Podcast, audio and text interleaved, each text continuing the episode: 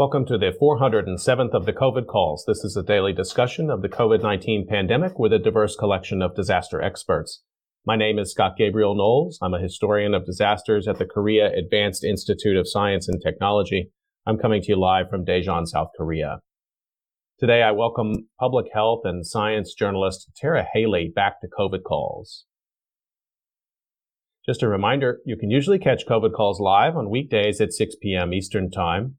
Today is a special COVID calls episode at 7:30 p.m. Eastern Time, and you can always just go to the COVID calls YouTube channel to watch, or you can watch on Twitter live by following at US of Disaster. You can hear COVID calls anytime recorded as podcasts on Spotify, iTunes, Podbean, or anywhere you get podcasts.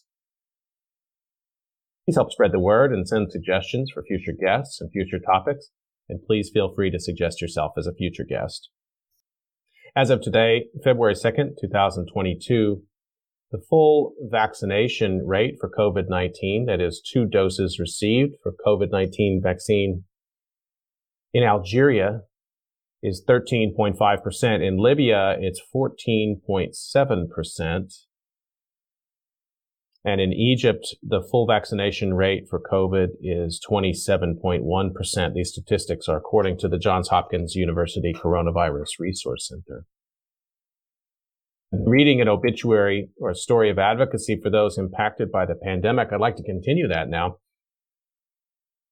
The headline is Hillsborough student who died of COVID and pneumonia loved the New Jersey Devils. This was written by Suzanne Russell and published in mycentraljersey.com January 14th, 2022. Dateline Hillsborough, New Jersey.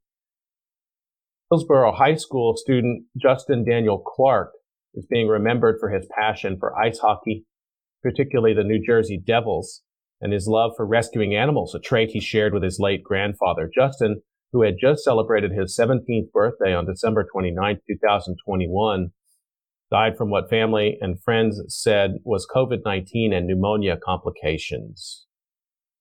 Justin was an amazing young man who was very well loved by many. He was an amazing big brother to his two younger brothers, Aiden and Ryder, who will miss him dearly. This was written on a GoFundMe.com page called Help Nicole with her son's funeral set up uh, and this was created by Lisa Ferraro of South Plainfield, New Jersey. Ferraro said she created the page on behalf of Justin's heartbroken parents, Nicole Lopez Meeks and James Clark. Justin, a high school junior, loved ice hockey and the New Jersey Devils, and he wore their jacket proudly. He also enjoyed playing video games with friends online, according to the GoFundMe page. When you needed him, he would be there for you no matter the situation. People often commented on his selfless sense of compassion and kindness. He had a contagious laugh and a smile that could light up any room. He had an infectious and charismatic personality. The captivating charm of his manners and conversation is attested by all who knew him. He cared about his family and friends in the most genuine way. He was willing, always willing to lend a helping hand by offering a listening ear, smile, or words of encouragement. He was a tech savvy genius with an old loving soul his obituary states. Justin was an avid sports enthusiast who enjoyed riding four-wheel vehicles with his uncles and grandfather, playing basketball, roller hockey, and street hockey, and watching sports, especially the New Jersey Devils. He especially enjoyed spending time with his grandparents and loved his grandmother's cooking. According to his obituary, the unexpected death of a child is an unimaginable loss that no one could prepare for, wrote Angelica Romano of Hillsborough on another fundraising page called Tragic Loss of a Child Support for Justin Clark. Romano said the love and joy that Justin brought to his family and everyone that knew him will never be forgotten. Justin had a big heart, and his personality and smile was compelling beyond words. His never-ending knowledge, love, and conversations about sports and music, especially the New Jersey Devils, has always been a passion of his. The family is devastated and truly heartbroken. The story was Hillsborough student who died of COVID and pneumonia loved the New Jersey Devils. It was the obituary of Justin Daniel Clark, who died in January of 2022, COVID-19 and pneumonia.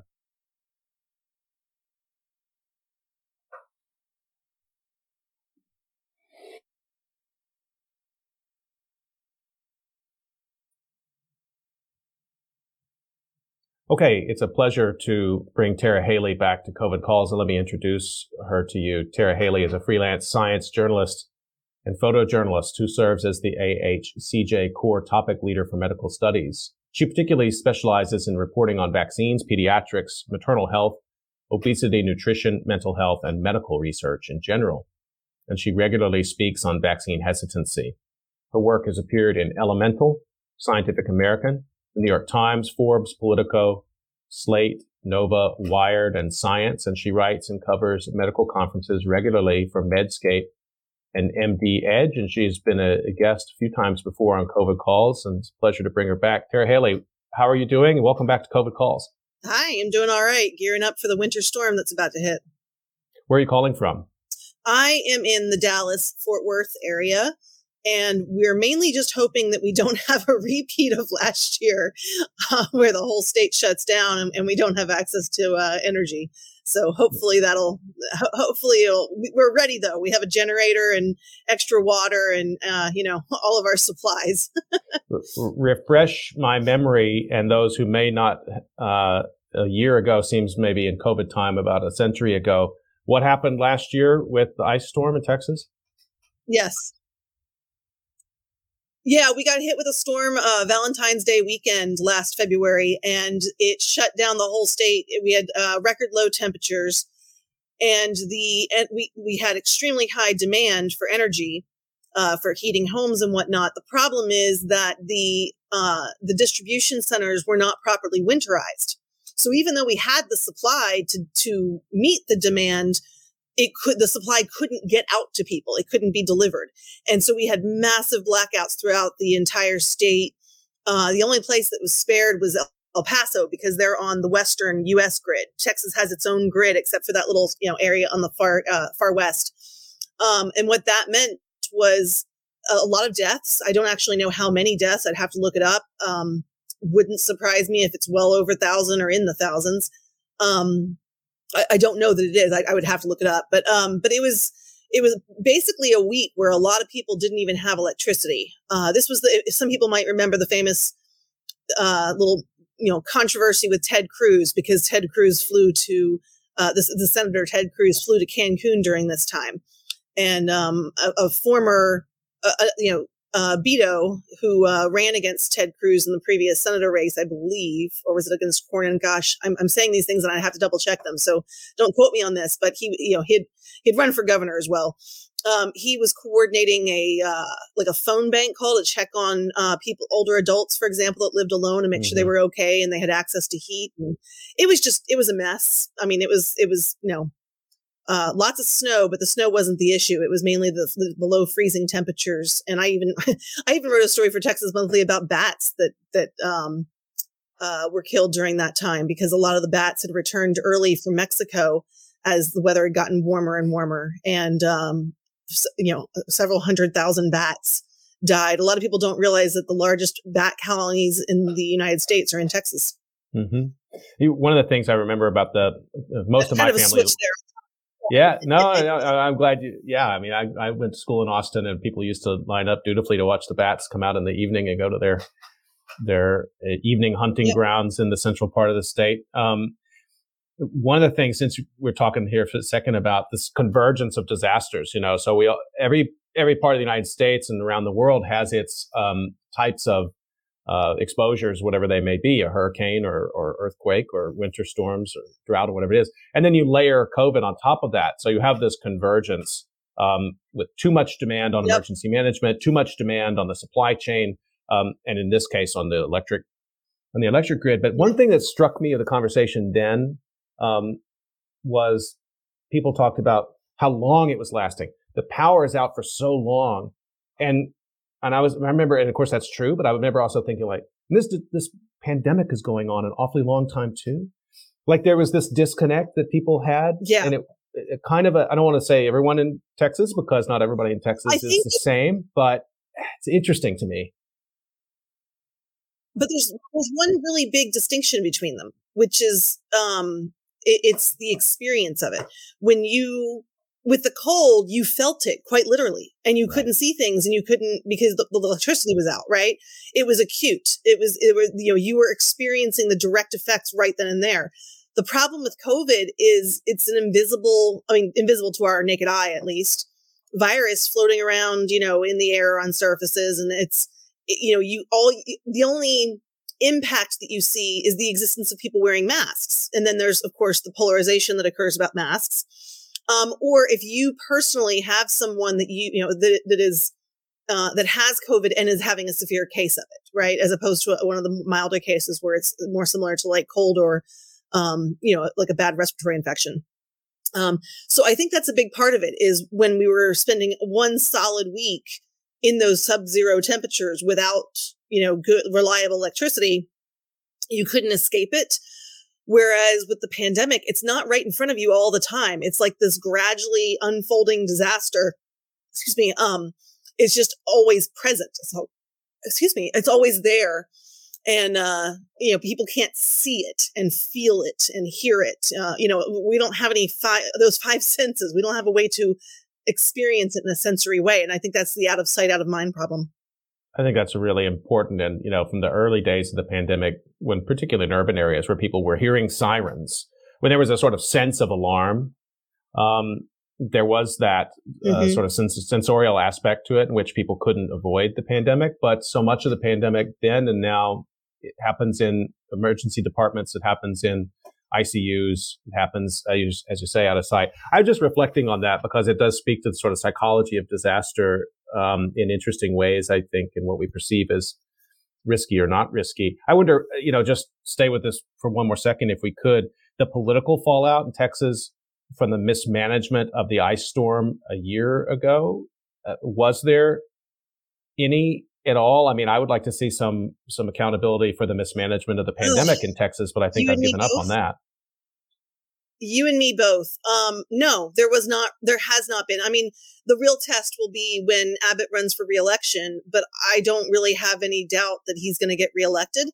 Um, he has given some lip service to the problems with the grid, but the most recent thing that he's proposed is bringing in crypto miners.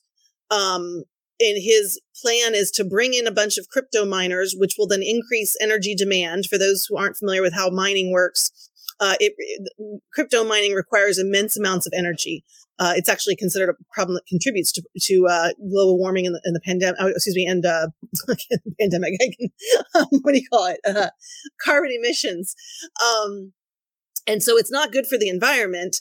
And his idea is you bring in these crypto miners and they increase the energy demand and then somebody else will come in and build another energy plant because i guess if you build it they will come I don't know. That's that's what his plan is. And then um, with this higher use of energy and another plant, you know, delivering that energy, when if and when another winter storm comes or another demand comes, the government just says, "Okay, crypto miners, you can stop mining for a while, and the rest of the state can use it." And yeah, that's his plan. And keep in mind that crypto miners are kind of libertarian by nature. Um, and libertarian by nature means not doing what the government said by nature. Right. and um, allegedly they would have contracts, but I don't know how you enforce something like that. So I don't know that a contract would make much difference. And again, the problem wasn't supply. We had enough supply to meet the demand. What we didn't have was a way to deliver that supply to the people who needed it. So, you know, because it wasn't winterized and the legislature had, you know, required companies to winterize their uh, their facilities back when this happened last time. This was not the first time this had happened in Texas, but there's no enforcement mechanism. And if the executive branch doesn't enforce it, I mean, they, they're not going to spend money to do it without being forced to. I mean, Texas is famous for not having a lot of regulation. It's very quote unquote business friendly. So no, there really has not been any accountability whatsoever. The worst that happened was that Ted Cruz got made fun of for going to Cancun, um, which is just pathetic, but just want to remind folks uh, real quickly that I'm talking to Tara Haelle today on COVID calls, and so okay, I hope I hope the winter storm is mild, uh, leaves you alone, um, and uh, let's talk about some of the other things that are on your mind that you've been writing about. I want to talk about the school situation first. So I, I follow you on Twitter uh, religiously. I know you're you're really in the fight on that, writing about it, social media activity about that. Um, first of all, just give me the landscape. I mean, where you are, what's happening in terms of COVID protection in schools, if anything, and then let's talk bigger picture. Okay, so in Texas, when we went back to school in August, um, the Texas Education Agency was not allowing schools to be reimbursed for students who were being taught virtually. So it was required, it was, it, for all intents and purposes, using funding as the, the, the enforcement mechanism, schools were required to have in person school. Uh, which didn't provide any options for students who were immune compromised or had immune compromised family members or had another reason that, you know, I, I, I, definitely, I definitely believe that in the big picture, in person school is, you know, it tends to be the best for the vast majority of, of students, but there was no option for the students that didn't fit into that. Um, the other issue that they did was uh, the governor did not allow schools to require masks because freedom. Um, and that went to the court. That happened in a couple of states, happened in Florida as well. Um, several parents took that to court, especially for IDEA, which is the disability law that prom- that guarantees uh, an education to all children have disabilities. And of course, if your child has a disability, that puts them at a greater, um, at a. Gr- I'm sorry, let me turn off my do not disturb on there we go on my phone um and if we did not have uh you know if, if students with disabilities that have you know conditions that make them more prone to severe disease at higher risk then we're you know you're not providing them a safe learning environment. And those were somewhat successful. Essentially what it came down to was the attorney general said you know what? We can't enforce this. Oh well. The problem is that didn't happen until a month and a half after school started. So you know, horses, barns, genies, bottles. It, it, you know, uh, most of the schools, there were a couple of school districts that had already defied the governor and required masks anyway. Uh, a couple of uh, San Antonio schools, Houston schools, Dallas schools, so some of the big cities. You certainly were not seeing that in rural areas. And we're in a suburban area where they, our district, you know, strongly encouraged masks, which, uh, you know, take that for whatever you want to take it as. So we actually pulled our children out of school because my husband is immune compromised and we couldn't risk having one of them bring it home before pediatric vaccines were available. At the point now, um, my son, my older son is in an online school that, that it was an online school it was an, that was him calling out. It, he's in an online school that was online before the pandemic. Like it, it, was always a virtual school predating the pandemic, but it's part of uh, the Colleyville school district. Um, so it's it's part of an IS uh, in Texas, what's called an independent school district, an ISD. So it's part of a public school district. And what was interesting is um, during that week of January 20th, on that Thursday and Friday, they did not have all the schools were closed. Not because there were too many, not because of infections in terms of like, oh, we don't want to risk kids having infections. There were too many sick teachers. They didn't have enough adults who could physically be present in the building in order to have school at too many campuses. And to me, that exemplifies the issue. So much of the COVID discussion with schools has been binary. Either schools, you know, kids have to be in person or they have to be home. And there's been no discussion about the relative merits of virtual school and how some virtual schools can be run very well. I was speaking with my son earlier today about the way that, you know, the, the way his virtual school runs now versus last year with the school district. And he preferred the school district. It went really well. Hmm. Um, uh, he would rather be in in-person school right now and i'm hoping we can find a way to make that work. But you know when the schools have so much covid that the teachers can't even come to work that's a problem. And um, you know people say oh well it was mild. Okay yeah it's mild in people who were you know have healthy immune systems two doses of the vaccine and then got a booster um, the kids aren't eligible for boosters yet, for one thing. And even though the kids themselves might, for the most part, have fairly mild experiences, um, broadly speaking, not not all across the board, the you know they're vectors. They bring it home. And my husband's immune compromised. He has been vaccinated four times actually now because he mm. was just he had the third shot for the immune compromise, then he got the booster after you know, six months later but we don't know how well he would protect against COVID with a breakthrough infection. And we know that Omicron was very good at immune evasion, you know, getting past the defenses of the immune system. We couldn't, you know, do I want my kids to accidentally put their dad in the hospital and have to live with that? So, um, my frustration has been the unwillingness to look at solutions that are multifaceted and work in different places. You know, allowing some kids, maybe the district sets up one dedicated type of class for kids throughout the whole district who do virtual, right? That would have been an option. Um, not having mask requirements right now is just insane. And what I'm seeing, I, there was actually an article about this in the AP today. I got literally five minutes before I came brought my computer into my office to uh, to call you. Um, I was reading an article in, um, in the Associated Press called. Let's see if, if it comes up again. It was um, with COVID staffing crunch. Who's teaching the who will teach the t- who who's going to teach the kids? Hmm. And it opens with the fact, you know, I'll read you this one. It says, um, uh, let's see here, uh, where it says, let's see, they were allowing, you know, there were police officers teaching parents. It was, it was like get a warm body in the classroom kind of thing. And I'm trying to see, here it is. The answer around the US could be a local police officer, National Guard soldier, state budget analyst, parent, or recent high school graduate nearly anyone willing to help keep school doors open throughout the Omicron sta- uh, driven staffing crunch. I used to teach high school, and any teacher will tell you that for every one day you're out and have a sub, it takes two days to catch back up. Hmm. Okay. That's just a standard teaching thing. Um, and, you know, you just deal with it. Imagine that on a massive scale. Just sticking a warm body, and, and that's assuming a sub that's a qualified sub right? Not the cop you just pulled. Um, the last person I would, I, I, taught at a Title One school that was predominantly Black and Hispanic, and I am very familiar with the systemic racism that exists in, you know, throughout not only our society but our police sources. Forces. The last person I would want to pull into my classroom to cover my class back when I was teaching would be a police officer. That would be a disaster. Um. So you know, I just, I, I don't understand this obsession with keep kids in school at all costs, no matter what. And I'm not saying we should shut down the schools either. That's the problem is the moment I say that, people turn around and say, oh, well, you want to shut down all the schools. No, actually, I think, you know, we want to do what we can to keep the schools open. But when you have, you know, a, a surge of an illness, you know, a disease and a pandemic that's literally three times greater than the peak we had with Delta, especially when it's going to be over fast, would it be a horrible thing to take two weeks off? And, and you know there's maybe childcare issues but what you do is you make you have in-person school for the ones who have no other choice right? The you know the kids who are who have parents that are um first responders for example right? Mm-hmm. so you dramatically reduce it so that you can have masks and you can have social distancing in the schools and then you do virtual for everyone else for just those two weeks right?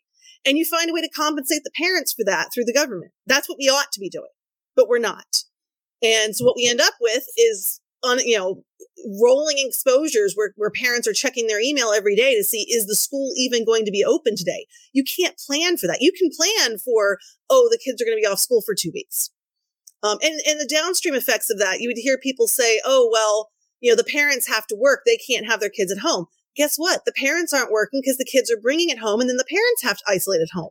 So, I mean, you know, I was reading on Twitter healthcare workers, doctors and nurses weren't able to go to the hospital because their kids brought Omicron home from school, gave it to them, and then they were out. So, so it's, you know, when you, right. when you just let this sort of free for all happen, it, it, oh, it's been maddening. It's, well, it's, it, it's illogical. I mean, it's like you can plan for this. There are, there are ways to deal with this that are not so disruptive and which still have the focus of keeping kids in in-person school as much as possible. But when you get fanatical about it and you say no, they you know they they physically must show up in the building no matter what. We don't care if you have like a groundhog in charge of them. Like I mean, it you know it, it just got ridiculous, and that's what I've seen. And and I will also say that you know to do you know there are individuals who are saying kids need to be at home during this time no matter what there shouldn't be any risk at all that's not a good solution either i'm not you know the, the, the, stay home no matter what people are also not helpful so you've got these extremes out there and then all the parents in the middle trying to make sense of it all and parents are i, I mean the only people who are having a rougher time than parents right now are healthcare workers, right? The ones who are just completely burned out. Nobody can be as burned out as the healthcare workers and including mental health workers, right? But after that, it's parents. There's, I mean, two key well, points. Parents and teachers, actually. Yeah, well, and they're part of the same. You know, I almost ecosystem. think of teachers as part of the. I, I think of teachers as, as, that first responder group. To be honest. Yeah, I do too. And and and having um, family who are in education and a, sister and brother-in-law who are teachers in Texas, this all resonates. Uh, My sister, oh, perfect example. January when school started back, right? My sister shows up on Monday. There's a staff meeting that morning. Tuesday is when the students come back. Wednesday, she had a sore throat. Thursday, she had a positive COVID test. Boom. I mean, that's how, you know, right. and it, it could have been, you know, that, that doesn't affect her. The downstream effects of that are, are not educationally beneficial. Let's just put it that way. Not, not so, to mention mentally, you know, mental health and social and all these other issues.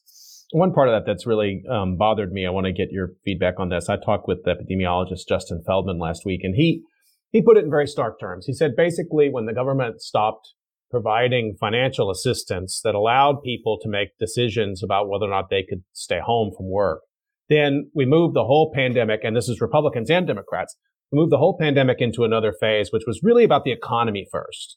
And and I, I sort of knew that, but he just said it in like a sentence, and I was like, yeah, right. And and that to me is the way to understand this schools issue. Absolutely, you've shown the fallacy of it. You know, the idea that well, it doesn't matter who's in front of the classroom. The kids need to be there because that allows the household to continue to earn. Yes. Um, and I'm not saying that's not important, um, but there's other ways to manage that than to just assume that the schools need to be daycare facilities, basically yep. to allow two earner households. And there's huge problems with that, but two to highlight. Um, one is that um, if your philosophy is the kids need to be in school because it's good for the kids, well, that doesn't work if the teachers are out or if you're having exactly. you know, constant disruption and substitute. I mean, if it's about socialization, it's you're constantly arguments for being as hollow as they were in the first place. Right. So there's that piece, but then there's the other piece which you point to is really important, and it's a failure, I think, of just basic epidemiological understanding people say, well, it's not so bad for the kids. I mean, first of all, I have problems with that statement too, because uh, the pediatric evidence doesn't bear that out. I don't right. think. I think COVID is dangerous for kids, but kids are also then spreading it. So it's not like kids come home and then have their own well, house. That, that was a big misconception in the beginning. There was this big idea in the beginning uh, that kids are not spreading it, which uh, anybody, I mean, it was bullshit. I mean, we didn't have the data to say it was bullshit initially. We finally got the data, but in the meantime, it, you know, it, it was just a bizarre. I don't even know how it came to be. And the other thing that frustrated me about all that, what he was saying about the economy, another way to think about that, and this has been something that I, I was talking to a friend about this just the other day. She was frustrated that her, she had a friend who was, had had COVID she was still testing. It had been, I don't know, nine days or something. And she was testing, or 12 days maybe. She was testing positive on a rapid antigen test with very minor symptoms. And she was like, Can I go and pick up my kid at school? And she did go and pick up her kid at school. And my friend was sort of apoplectic about this. And I understand it, but I said, you know, I'm starting to have a different perspective on this because when the government tells you you have to decide all this stuff by yourself and we're not going to give you any resources or guidelines that are worth following to do it, how can you how can you really blame people for following that lead? And what i see it as is a huge i mean you can frame it as prioritizing the economy over over health and everything else. And indeed the united states has had a booming economy uh, throughout the pandemic. We're doing better than any other uh, high income country in the world but we also have the highest death toll you know at what cost? I don't think those are two unrelated things maybe they are. I, am not, you know, I, I haven't done an analysis on it, so I can't say that without good data. But I think, you know, there's some smoke there worth investigating, we'll say, whether there's a fire or not. But the other thing is, what that another way of looking at that, at putting the economy first, is shifting a public health issue to individual responsibility health issue. And to me, that failure, that decision has been at the heart of all the COVID problems. And, and that includes Biden. I have not even slightly been impressed with Biden's COVID response. It's been, it has continued to be reactive instead of proactive. Um, you know, we were promised tests a long time ago. And then finally, at the height of the Omicron surge, when nobody could find a test, oh, yeah, we'll send you these tests in the mail and, and it's going to be four for a household. I mean, what is that? you know, I mean, that's like, that that's like the you know the building is the apartment building's on fire here's a bucket of water i mean right. you know um, and, and so there were so many issues that have been, you know, reactive instead of proactive. But the big picture, and this goes, you saw it with the CDC when way back in April of 2021, when they initially rolled back their mask mandate at first. What they were basically saying is, okay, this is no longer a public health issue. This is now an individual health issue. And you, you heard it reflected in a lot of, especially Republican, but not exclusively Republican. Certainly plenty of Democratic governors do this as well. But Greg Abbott and Rick, you know, and uh, DeSantis in Florida are the best examples of this. They say it's your individual responsibility. You know what to do. Well, that ignores the fact that, you know, my husband can do everything necessary to protect himself. But if other people aren't doing their part, it still endangers him. You can't take a public health issue and make it individual health. It doesn't work. That's why it's public health. you know, right. if it was a, if it was a, you know, if it was a non-transmissible disease, then we might be able to talk about, you know, uh, you know, w- what are some things that you can do in your lifestyle to address, you know, reduce your risk of cancer or heart disease. But this is not that, you know, it's kind of like saying, oh, well, really bad air pollution is increasing the rate of um, pneumonia and lung disease in this community. So I guess you should all wear masks when you go outside. Let's not actually address the issue of, of actual air pollution in that area, right? You, you can't do that. Um, and also, by, by making a public health issue an individual health issue, it passes that whole responsibility on to where the government no longer has to provide what, you know, it assumes everyone can address that equally which we know, of course, is not true. Not everybody can afford to wear better quality masks to purchase them. Not everybody can afford the tests when you can even find them. Not everybody can afford to take a few days off of work when they need to. You know, they, they literally cannot afford that. And the government hasn't done anything, as is their job, in my opinion, to address that for this major public health emergency. Um, and that, that has been my, that's sort of my soapbox for the whole thing, because to me, that has been from the very beginning you know, we, we had about what four weeks when we treated this like a public health issue. And that's it. And then it was over. You know, and it hasn't been a it hasn't truly been viewed as a public health issue by policymakers who had the ability to make decisions that made a difference pretty much since April of 2020. Not that well, I feel passionate about this at all. no, I, I, I just, I, because you you bring these big issues to ground with such clarity, and I think you're. I agree with you completely. And it, it, and of course, it takes so many different forms. So let's talk about another one that you've been covering closely, and that's the vaccine.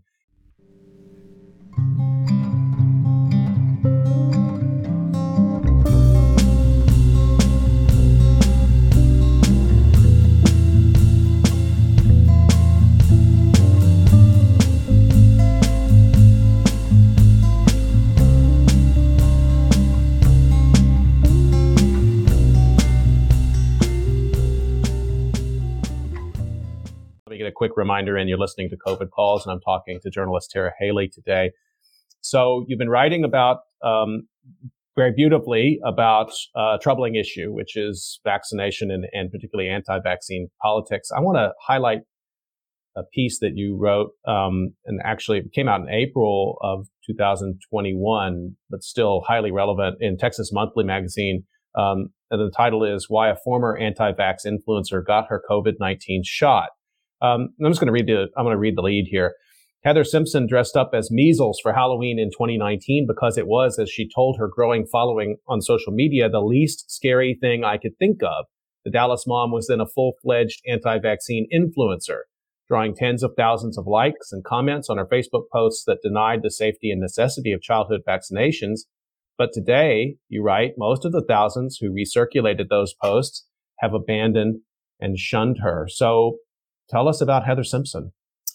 Yeah, she, I'm trying to remember how she came on my radar. I think it was through Karen Ernst, who was the um, the director of Voices for Vaccines, which is a parent advocacy group for vaccines. And she told me about Heather, and I reached out to her because she lived here in you know in the Dallas area, close to where I am. And her story was just really interesting. And what I what I liked about talking with Heather is that she's just an average mom, right? She's not uh, she's not undereducated. She's not overeducated. She's not, uh, you know, she, she wasn't part of a church where the church explicitly like preached against vaccines. You know, she, she's intelligent. She's, you know, uh, you know, she is just an average mom. Right. And, um, and she got sucked into this anti-vaccine world, uh, initially by videos that she watched, um, from the Bollingers, who are a couple that do a lot of, um, uh, uh, what do you call it? A lot of uh, anti-vaccine advocacy in Tennessee, I think it is. They're they're actually on the. If anyone has ever seen the disinformation dozen um, out there, they are on that list of the disinformation dozen. and she got wrapped up in it. And one of the things that's important to realize when you become part of those groups is that it has a sort of religiosity to it, like a cult like following. I mean, you, your friendships are built on these common values and beliefs. And then when you, you know, in her case, when she began to see, wait, some of these things don't add up and this doesn't quite seem right to me. And she started to, you know, make some statements about, well, maybe some vaccines aren't that bad. You know, this was heresy. Literally, I mean, and I mean that quite literally. It was heresy. And people began to abandon her and get frustrated. And to her, the fact that quote unquote pro vaccine advocates were willing to continue talking with her during this time while her anti vaccine friends were abandoning her was more evidence to her that there was something up, basically. And, and that's how a lot of this happens. I think what is especially, um, you know, uh, illustrative of her experience is that she, it was not a, it wasn't like flipping a light switch. I hear a lot of people come to me and say, you know, my my uncle, my cousin, my brother, my next door neighbor, my best friend, my childhood friend, you know, won't doesn't want to get the vaccine. What do I do? And they want to have this one conversation, and then after that conversation, their friend goes to the, you know goes to Walmart and gets a shot. And that's not how it works. Um, it takes it can take weeks, it can take months. It's a process. Um, it's it's sort of a deprogramming in a way because there's all different kinds of contributors to that anti vaccine belief system. And it's not the same for every individual. Um, some of it's different types of cognitive biases that influence the way that they interpret information. For some people, it has to do with who's around them and what their friends or family's beliefs are. For some of them, it's the personal interactions they've seen with COVID. You know, have they actually been close to anyone who's died from COVID or have they heard a story about a side effect? I mean, there's all different reasons for it and you can't lump them all together. And you also can't call all of them anti-vaxxers. That's a term I hate. I probably have given you this spiel before. Uh, I keep meaning to write a piece about this, and I, I probably will sometime this week or next. But um, I really have a problem with the term anti-vaxxer. It's a, it's a, of course, it's a derogative term, and that's not to say we shouldn't marginalize anti-vaccine activists, which we absolutely should. But the problem is it's a vague term. It means different things to different people and it doesn't it's it's very imprecise and what happens is it becomes a divisive term that you use to label someone and then you don't engage with them and there's a difference between a quote unquote anti-vaxxer which i call an anti-vaccine activist a person who's mm-hmm. actively out there versus a vaccine refuser someone who said i'm not going to get the vaccine but who's not like actively advocating for others not to versus a vaccine reluctant or vaccine hesitant person who hasn't gotten it but they haven't stopped listening to people, even though they haven't gotten it, you know, um, or a recent convert kind of vaccine hesitant person, or a vaccine hesitant person who went and got the vaccine, but still isn't so sure about it, right? There's a right. lot of people who went and got the vaccine and they were like, fine, I'll give in, I'll get it, but they're not getting the booster because they're like, no, I've done it. I don't want to go through that again, you know, and, you know, it, we we haven't approached many of the discussions on this very effectively. I think um, there's been some great outreach, but there's still other areas that have been lacking the government did a really good job of identifying certain types of groups that were going to have some hesitancy in addressing them, especially, for example, Black Americans and Latino Americans, but they completely neglected the entire demographic of conservative white and rural Americans. Mm. Um, and that's a huge demographic.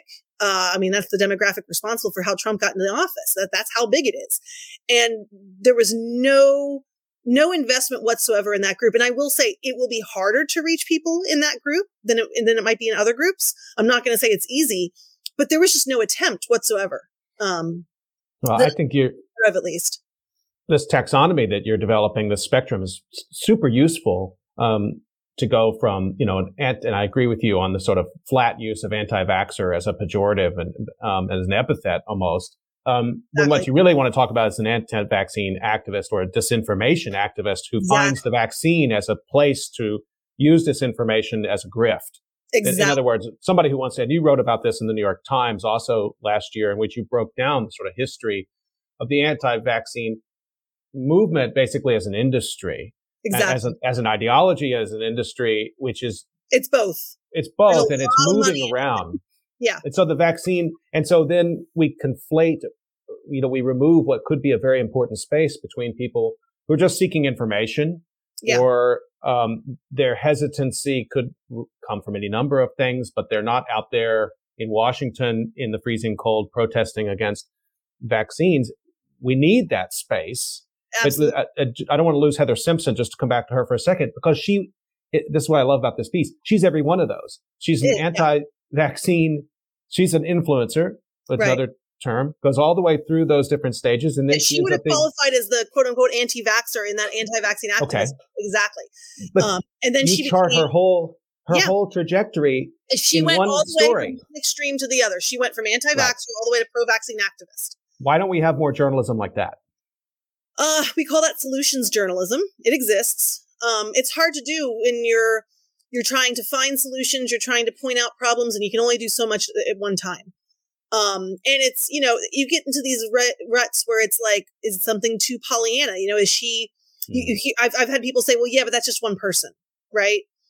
And um, this is incredibly cheesy, but I, I often invoke, I've invoked this for years, going back to like elementary and junior high. I'm sure many of your listeners will recognize the starfish story. It's the idea of the man who's walking along the beach, throwing, you know, after a storm, and there's all these starfish on the beach, and he picks one up and throws it back in the ocean, and picks one up and throws it back in the ocean. And another man's jogging by him and stops and says, "Why are you? There's there's thousands of starfish. You're never going to get to all of them. What difference does it make?" And he picks one up and tosses it in the ocean. Well, that one it made a difference. You know, it's it's cheesy.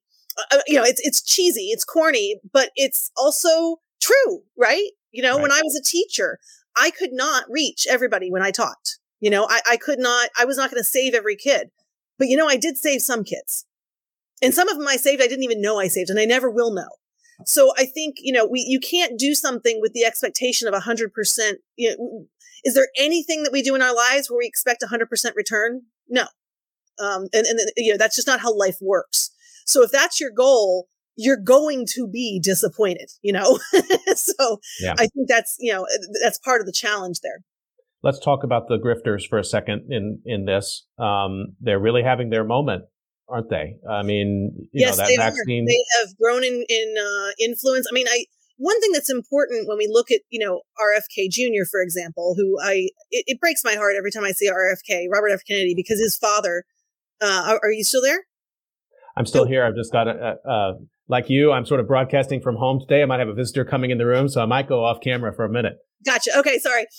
Um, you know, so Robert F. Kennedy Jr you know, his father delivered what I consider one of the greatest speeches in American history on the day that MLK died. And um, his father was largely responsible for a lot of the poverty programs that we have in place because uh, RFK went and visited homes in the deep South where kids were starving. And um, he, he, you know, was responsible for some of the legislation that went on to address educational disparities and health disparities and, and starvation and poverty. And then we have his son just I mean, doing the most anti-health thing you can possibly do.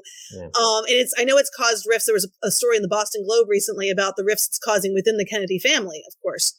Um, so, you know, seeing that and then seeing the other grifters, one thing that's important is those individuals have been at this for years. RFK jumped on the anti-vaccine bandwagon in around, oh gosh, 2000 or 2001. Some, I don't know the exact date, but around there, right? Um, and a lot of the other folks that are in the spotlight now with this, they they've been in this fight for two decades, and they've perfected their rhetoric. You know, when, when RFK Jr. went to that big rally and said compared, you know, giving vaccines to the Holocaust and to Anne Frank, and then he apologized, right? You know, he's done that two other times before. He's made that Holocaust analogy multiple times publicly. He's even apologized for it once in 2015. I don't take any kind of apology to heart when you've done it multiple times on the public stage. You know, the Holocaust analogy to vaccinations not new. It predated t- 2015. It came up a lot, but it predates 2015 as well. Um, so I think a lot of people don't realize this movement has been there all along. And perhaps the best chronicler of this is David Gorski. He's a, a, surgeon, he's a breast cancer surgeon who has written about misinformation for years uh, on his blog, and he runs the uh, the blog site Science Based Medicine. Um, he has probably tracked the anti-vaccine movement in in great detail. His his posts are long, um, the most closely over the past twenty years. So if anyone really wants to dive into the rabbit hole, uh, I would check out Science Based Medicine. Um, and, and he will tell you, I mean, you can, you can find stories of it, you know, just go on his site and, and do a search for Holocaust and it'll take you back to like, I don't know, 2012 or something. So I think it's important that people realize this is not a new movement, but it is it has gained extensive influence um, over throughout the pandemic, and a lot of that influence has come with its marriage with the sort of conservative ideology and the Republican Party. And that's not new either, but its its size and coordination is somewhat new. It's been going on for it's been moving in that direction for a good 5 to 8 years, maybe a little longer, but it really started to coalesce around 2015 and, and that was sort of the Rubicon crossing in 2015. Um, and I would say that even Trump, for example, I wouldn't say that Trump caused it at all. He was a product of it. People want to say, oh, it was Trump's fault. Well, yeah, he played a role in it, but he wasn't, he, he was a product of that marriage that, you know, he, he didn't cause it. It was there long before Trump. Let, let's stay with this for a second because, you know, um, the, when Trump jumped into the birther conspiracy around Obama and his birth certificate, that to me was this like launch of his campaign. Absolutely. Um, and and that made I can't believe I'm going to say this. That made a lot of sort of strategic electoral sense because it's just oh, straight oh, up racism. It absolutely did. It's it like, was, here's the dog whistle. This is racism. Brilliant. Right. It's less clear to me the long-term strategic kind of electoral strategy of bringing anti-vaccination activism into the core of the Republican Party. I mean, first of all, you're yeah. killing your you're killing your voters, but secondly, I mean, it just leads to madness. Yeah. No, it's freedom. It all comes down to that word, freedom or liberty, pick one. That's the unifying factor because what happened was in 2015 when it started to really coalesce was a result we had the, we had a measles outbreak at the end of 2014. That was the one that started at Disneyland and went into 2015.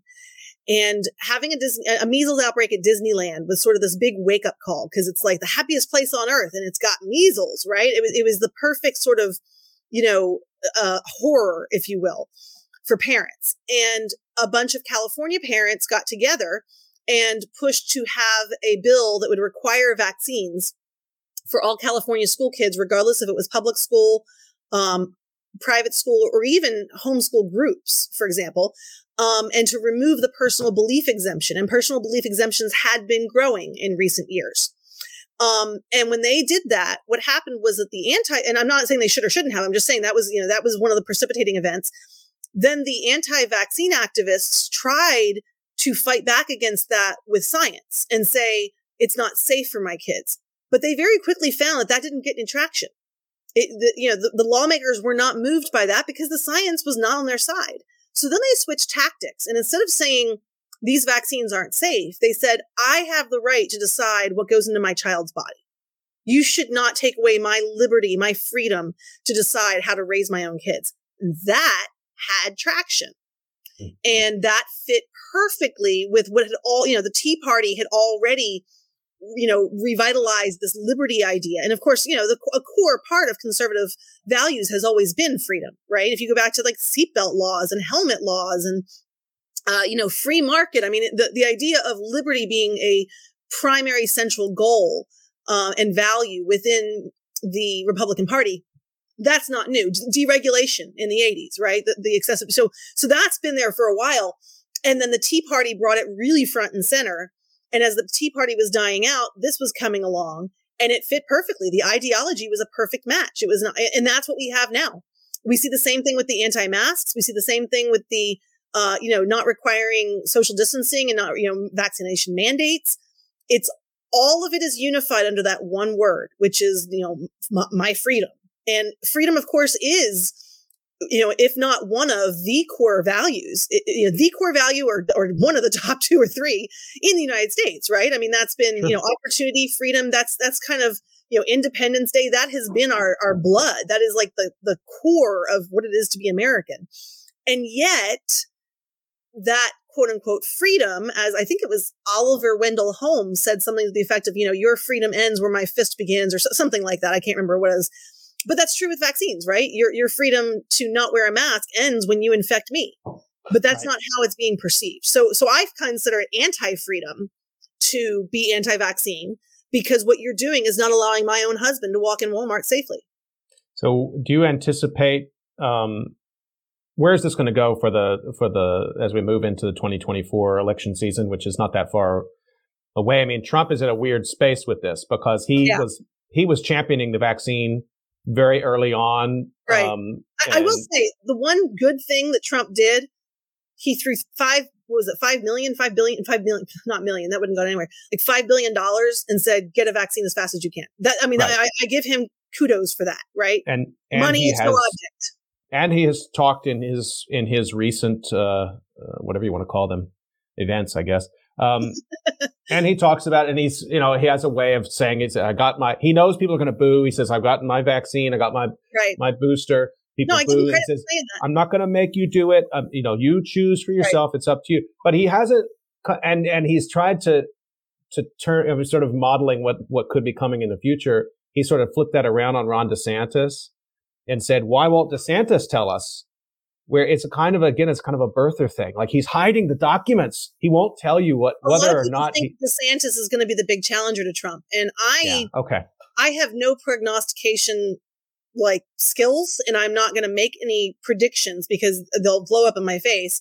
Um, I do think the 2024 election. I, I'm worried about it. I don't know what's going to happen. I don't I don't think that Harris has the charisma and front leadership role that she needs to have to be a contender. I don't think Biden will, you know, Biden's support has waned and Biden's Biden's main draw was always not Trump, right? It was never Biden that people were voting for. They were voting for not Trump. Um, I voted for not Trump, not for Biden, right? And, and honestly, even then, I still expected more of Biden than I'm seeing. I am not impressed with his pandemic response in the slightest, and I haven't been for many months. Um, I'm not impressed with his appointments at some of our major federal agencies dealing with health, for example. I'm, I'm just going to leave it right there. um, so, you know, I don't think we have a charismatic leader on the Democratic side that can really challenge. And I all I see on the right is Ted Cruz, DeSantis, and Trump. And I mean, that's like three of the four horsemen of the apocalypse. I don't know which one, you know, who, who among those is the worst? I don't know, but none of them is going to be good for the country. So I don't know what's going to happen in 2024 um, and what it's going to mean. And I, I do worry about it. And same with the Senate. You know, the Senate's hanging on by a thread right now. We've got a 49 49 split in the Senate only because Mitt Romney has COVID and another person, a uh, Democrat, just had a stroke. I mean, the fact that, you know, a single illness uh, can shift what we can vote for in the Senate uh, especially with the way the filibuster, you know, with with right. um, I mean, you know, all of this is is interrelated, and the other the other wild card here is all while this is going on, we don't know when the next variant will arrive. And notice I didn't say if, I said when. We don't know when it'll arrive or what it will look like or how it will impact us and how that will interact with the election cycle. We also don't know when the next climate disaster arrives. Again, I say when right? Not if. There's going to be, and, and they're going to start picking up, and how that interacts with the election cycle because people have short memories and they vote often on what they can remember from the last six months as opposed to the last four years. Um, you know, Trump knew that he he took credit for things that Obama did and blamed things on, on Obama that he himself did, and people believed it because they have short memories. Just want to remind folks that you're listening to COVID Calls. I'm talking to science and health journalist Tara Haelle. Um, can you spare five more minutes, Tara? I know yeah, you've got keep talking for responsibility. Okay. Um, another thing I wanted to get to, which you've been um, thinking about and writing about, is um, it's not unrelated to what we are talking about before, but in some ways I find it even more distressing. Is this sort of COVID minimization? Yes. Um, the last COVID calls I had just last hour, we were talking about the sort of rush to endemicity, like it's endemic now, which of course is a misuse of the term as it is, and also exactly, an aspiration yes. that does doesn't bear out. yeah, facts. Francis Balloux uh, had a quote on, or had a tweet on that that was not very good. you know, mild. We're getting to the to the mild, and and then there's this sort of gaslighting that goes on too. That um, and this started a while ago. Oh yeah, it was often pinned on liberals. Yeah. yeah, that oh, if you're over concerned about your kids in school, that maybe it's more about you than it is about the the risk. Yes. Emily Oster has been one of the practitioners of this, you yes. know, kind of what I guess sort of lay the ground groundwork here to understand this. Like, why? what's the big picture here? Why are they trying to minimize this? Things going on. Okay, in some cases, I think the the individuals who are doing the minimizing are just trying to make a name for themselves. Okay, and I, I'm going to flat out call out two people on that. Uh, three actually. Marty Makary, Vinay Prasad, and Lucy McBride are three examples of people who they are very media hungry. They just want to have their name out there. And they, they, so they'll do whatever it takes to get their name out there. There's also at the same time a lot of ignorance, and all three of them fall into that as well. Especially, you know, Vinay Prasad is, has built part of his, uh, you know, public facing career on criticizing trials and clinical research and, and calling for, you know, uh, randomized controlled trials, RCTs for masks.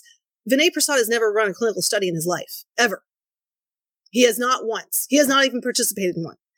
And Lucy McBride has made all kinds of statements about kids' mental health and we got to get move on and we got to help the kids and we got to do this. Lucy McBride's an internist for adults. She has zero pediatric experience. She has zero mental health experience. She is not a pediatric mental health practitioner. She is not a mental health practitioner at all. She is not a pediatrician. She is not an infectious disease expert. She is not an epidemiologist. She has zero, you know, you know, ability to speak here from any kind of actual knowledge base. Um, but she's a ruthlessly good promoter of herself.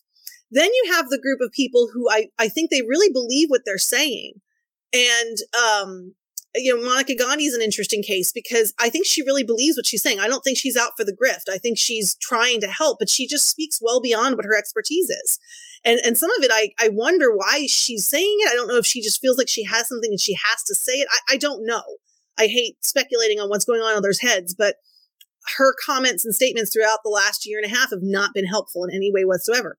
Emily Oster, I just think that she's very privileged and she has very little to no empathy for people that are not in her privileged bubble. I, I used to think that she was privileged and privilege blind.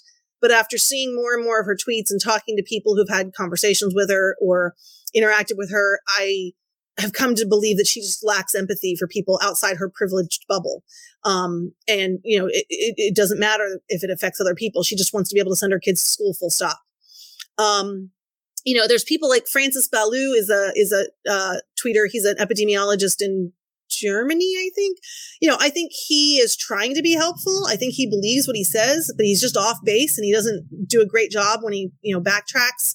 Um, I, I don't think he's as problematic as some of the other ones are. I mean, he was the one who recently had that quote about, you know, we should just let it rip for kids, basically. Yep. And that's how we get it to be endemic with, without considering that maybe you could vaccinate kids. Imagine that, right?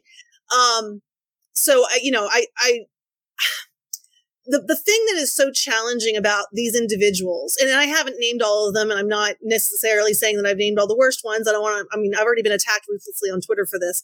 Um, but I think what's, what's disturbing is that all of these individuals come from story, you know, f- from, uh, credi- you know, they have the credentials. They have an MD or, and or a PhD and they work at UCSF or Stanford or, you know, these big institutions that are highly respected and thought to be institutions that only take the best of the best. And these people do not represent the best of the best. Um, now, McBride, she's not even at one of these institutions. She actually closed up her practice and became, you know, face, you know, she's predominant, predominantly doing all of her media uh, coverage stuff. I mean, I see her as nothing more than a, a, promoter of that kind of, you know, of herself in terms of the media. But, um, but in ter- and I say that as, I mean, she reached out to me. One of the reasons I know how McBride works is she reached out to me. Oh gosh, it was probably over a year ago now. And I did interview her and I mm. thought it was a good faith outreach. And it's only been after that that I've realized, wow, she played me as much as she played anyone else. She was, she just, she'll reach out to anybody. Um, she's very hungry in terms of media coverage so people see these and then they use these statements from people who have an MD who aren't crazy cranks, right? They're not, it's not Peter McCullough or Robert Malone, who are two the big, you know, right. anti-vax leaders that, that have an MD and PhD. These are individuals who still practice and see patients, although they don't see COVID patients, um, and who, you know, are, they should be the good guys. You know and and they're they're saying things in some cases it's like they're just being contrarian for the sake of being contrarian. Uh vinay prasad built his career on that and i think there's a role for gadflies and people who question sure. things. You know we need that. But there's a point at which the i'm just trying to present a different point of view becomes dangerous. And we've long crossed that with a lot of these minimizers. And the biggest aspect of the minimization that i've seen is downplaying the value of the t- pediatric vaccines, playing up the risks of the pediatric vaccines, specifically the myocarditis risk, which is a real risk, um, and then uh, minimizing the impact of COVID on kids. Mm. And that's helped by the fact that that reporting on COVID in kids is among our worst reporting. It's it's hard to do good surveillance on that. So the combination of all those things, you know, that's where the minimization. They're not minimizing the deaths of adults. I haven't seen that from these individuals. It's pretty much focused on children. Um, and I don't think that they're like evil people. Um, but they're just way off base and it's harmful. Um, you know, there's a, uh, Tracy Høeg is another one who she and um, Lucy McBride and some others got together on this recent thing called urgency of normal, this toolkit they put together to mm-hmm. try and say, you know, the urgency to get back to normal. Yeah, well, you know what? Okay, it's not normal. Look out, you know, look at the go to the New York Times and type in Omicron cases. We currently have more cases at this moment on the downslide of Omicron than we ever had with Delta at any given time. It's not normal right now. And if you try and pretend like it is, that causes more harm. You know, we need to be talking honestly. It doesn't mean you all hole up in your house and don't go anywhere, but you need to be talking honestly about what we can do and they have this bizarre obsession with masks in schools. They, they seem to think that there's no evidence that masks work in schools and that it's some horrible, harmful thing for kids. Okay, Cole, come here. I'm going to show you my kid over here. Okay. This is my seven year old. Okay. Anywhere, anytime we walk out the door, he puts a mask on. I have to remind him to take the mask off an hour later. You Hi, like, Cole. don't you? you know, it's, there are some kids who have mask issues. You know, there's some kids with autism, for example. There's autistic kids who uh, who need to, you know, they have sensory issues. Um, there's kids who are hard of hearing, right? Who may need to be able to lip read the teacher. I mean, I'm not saying there's never an issue with masks, but all these ideas about it being mentally damaging and, and, and harming developmental skills and social skills, it's for one, it's there's no evidence to support all that. Two, there's good evidence showing it does reduce transmission. And three, I rarely bring this up, but I'm going to bring it up because I'm just feeling punchy. I think it's racist. and that's probably one you haven't heard in a while. But the reason I say it's racist, you're in Korea, right? Yep. Okay. So how, how many times before 2020, how often did you see kids wearing masks? Well, I wasn't here then, so I couldn't oh, speak oh, okay, to it. But yeah, yeah, yeah. Okay, I, I was in China back in oh gosh, when was that? 2000. It was just before the 2012 Olympics. Yeah. And I bought my first face mask when I was there. Yeah, and, no, it, it, you know, there a... were kids of all ages wearing masks all over the place. I, I, forget the word now for it in Chinese. I learned it. It was one of the only Chinese words I was able right. to learn because it was. Well, so we get we get seasonal yellow yeah. dust here, and then there's pollution, and then there's also the the yeah. long tail of MERS. But here. I mean, you know, yeah. Uh, kids in China and Japan have been wearing masks for years, oh, yeah. and to claim that wearing masks in pediatrics, Cole, can you please turn that off? I'm on a video that's recording. To claim that, sorry, um, to claim that wearing a mask is all kinds of damaging to these young children because they shouldn't be wearing masks to me, there's sort of inherent racism, not necessarily recognized or intentional, because you're essentially saying that all those kids in China and Japan and, you know, all these different places, Singapore, whatever, who have been wearing masks all these years for different reasons when SARS comes through, whatever. It's like you're presuming that all those kids are messed up in some way. I mean, what, what else, what other conclusion can I draw from that? Right. If, if there was, if there were these substantial concerns about masks, we would have seen it years ago. Uh, you know, SARS was in 2003. We've had 20 really years to collect evidence on dangers of, of, masks and kids, and we don't have it. so, um, I just, you know, just, you know, yeah. I, yeah, there's a. T- I want to stick with this just one second because I think it really yeah. um, connects back to our earlier discussion on the how we talk about anti-vaccine ideology. So you named a lot of people, various levels of uh, medical or public health expertise who are in the public sphere and I think um, part of me thinks, um, wow, if we were pre social media, these people could be in their rooms, they could be in their journals. As you said, they could be gadflies, they could be cranks. They're always the person in the back of the conference room who says, yes, but for a moment, let me take a, a contrarian position and let's see how we feel about that. It can be generative, right? But that's a room full of people who are in the, they know they know the language, they know the research, exactly. some of it at least. Um, and if they move beyond the norms of that expert community, they know it. There's people like, okay, i have heard enough from you now. Let's hear that. And I like that. I mean, part of me, I, I'm part of the expert class, but yeah, as a historian, I like I, I like, like that. that. But when you're writing an op-ed for USA Today saying masks are dangerous for kids, that is, you, have gone well beyond that oh, community. You oh, know, what you're talking about is writing op-eds for you know BMJ or JAMA or NEJM, you know, for the, for the journal community. When you start going on Fox or CNN or CBS and you start doing your own podcast and you're tweeting and you're saying these things, you've gone well past that. You've now sought out a public audience, and that public audience does not include people who have the level of scientific foundation and expertise to be able to assess what you're saying. They're just trusting you because you've got letters after your name. So, so okay. So, and then we're genie's out of the bottle. We're in the social media realm now. More speech, more and more and more. Are you of the mindset that the only way that you can then um, defeat this kind of dangerous speech or COVID minimization speech is more speech? I mean, that's um, what I'm hearing, but yeah, I, am I'm really torn around this because I feel I like there should really, be guardrails. Yeah, no, this is not censorship. No, this is something I have struggled with. Okay, I'm a journalist, right? Right. Before that, I was a teacher. Okay.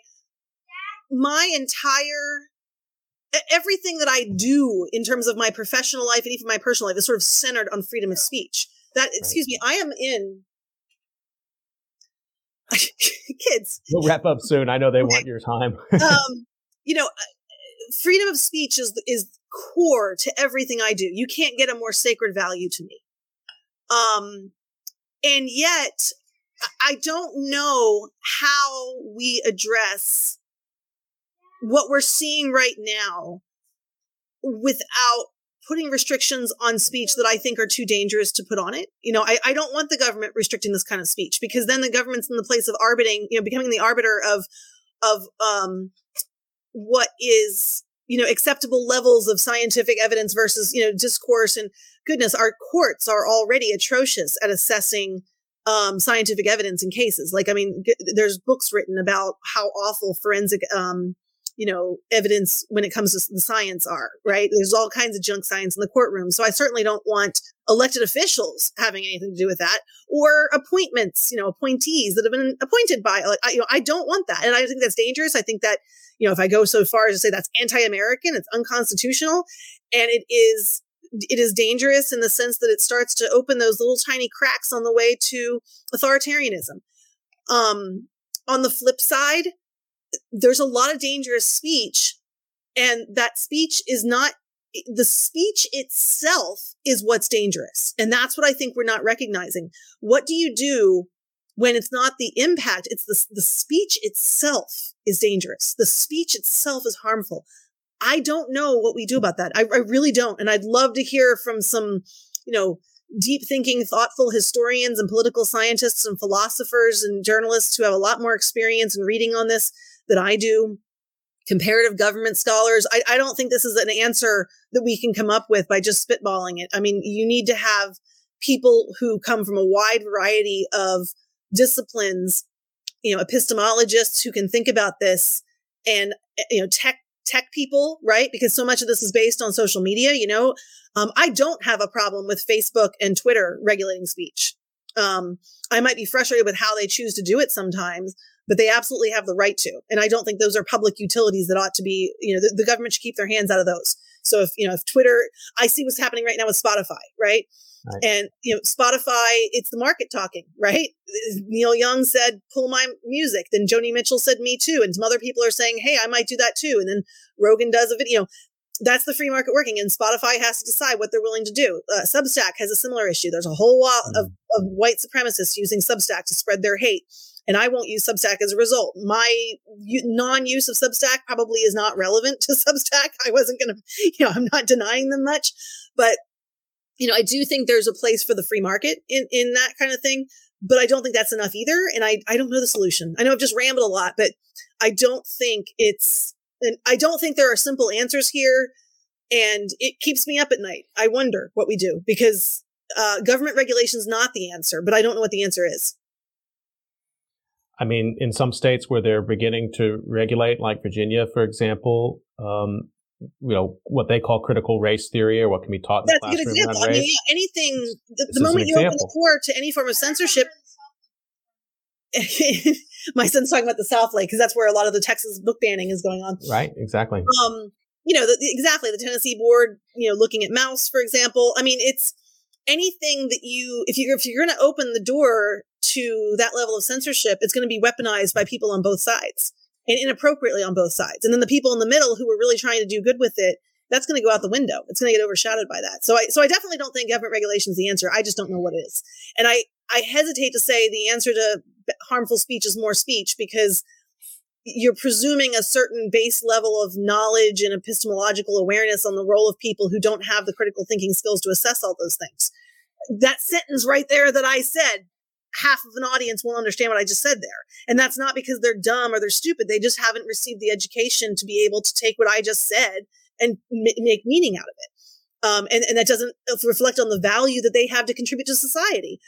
But it does mean that it's harder for them to make assessments about whether they should be listening to me or listening to that guy or listening to that guy, you know? And I just sorry, I, throw my hands up. No, and and as an educator, I guess I have to um, come back to this this conviction I have now more than ever that um, media education and these kinds of what do we call it epistemology education, science education, like that's where we have to be investing a, a, lot, of time for middle school students yes. to be able to understand and as you said and and to read the the articles or the op-eds or the tweets by covid minimizers and say well what are the credentials of this person to speak on this particular issue without saying i hate that person and i want the, it right it doesn't need to go to those extremes right. it can remain in a space where people are just skeptical and then try to find the data that they think actually will keep them and their families safe that's a skill it is. It is. And it can be taught. You know, we can, I, uh,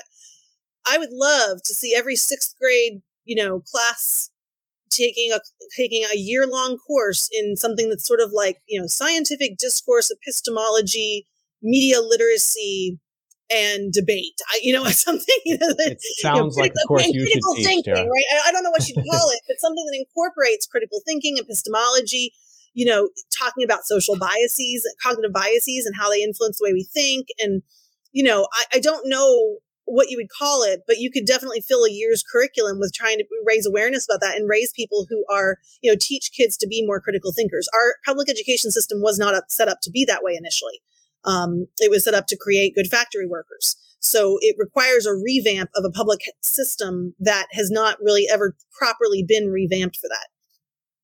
So we're out of time in this discussion. I want to remind everyone you've been listening to COVID calls, and you can usually catch COVID calls at 6 p.m. Eastern Time. Today's been a special double header, and I want to thank my guest Tara Haelle for coming back, talking on these, talking about your writing, talking about your concerns, these many issues. I always like talking to you, and also because at certain points you say, "I don't know what the answer is to this, but yeah. let's keep asking and let's keep digging." And I think that's why you're right. a great journalist, and that's why I value our discussions and I hope we get a chance to get you back. And it's cool to see your your family there, and I hope everyone yeah, stays healthy. yeah. yeah. Thanks, Tara. Yep. Thank you very much. Stay healthy, everybody. We'll see you next time on COVID Calls tomorrow, 6 p.m. Eastern Time. I have Jason Abaluck to talk about the data on masks. So please do join me for that.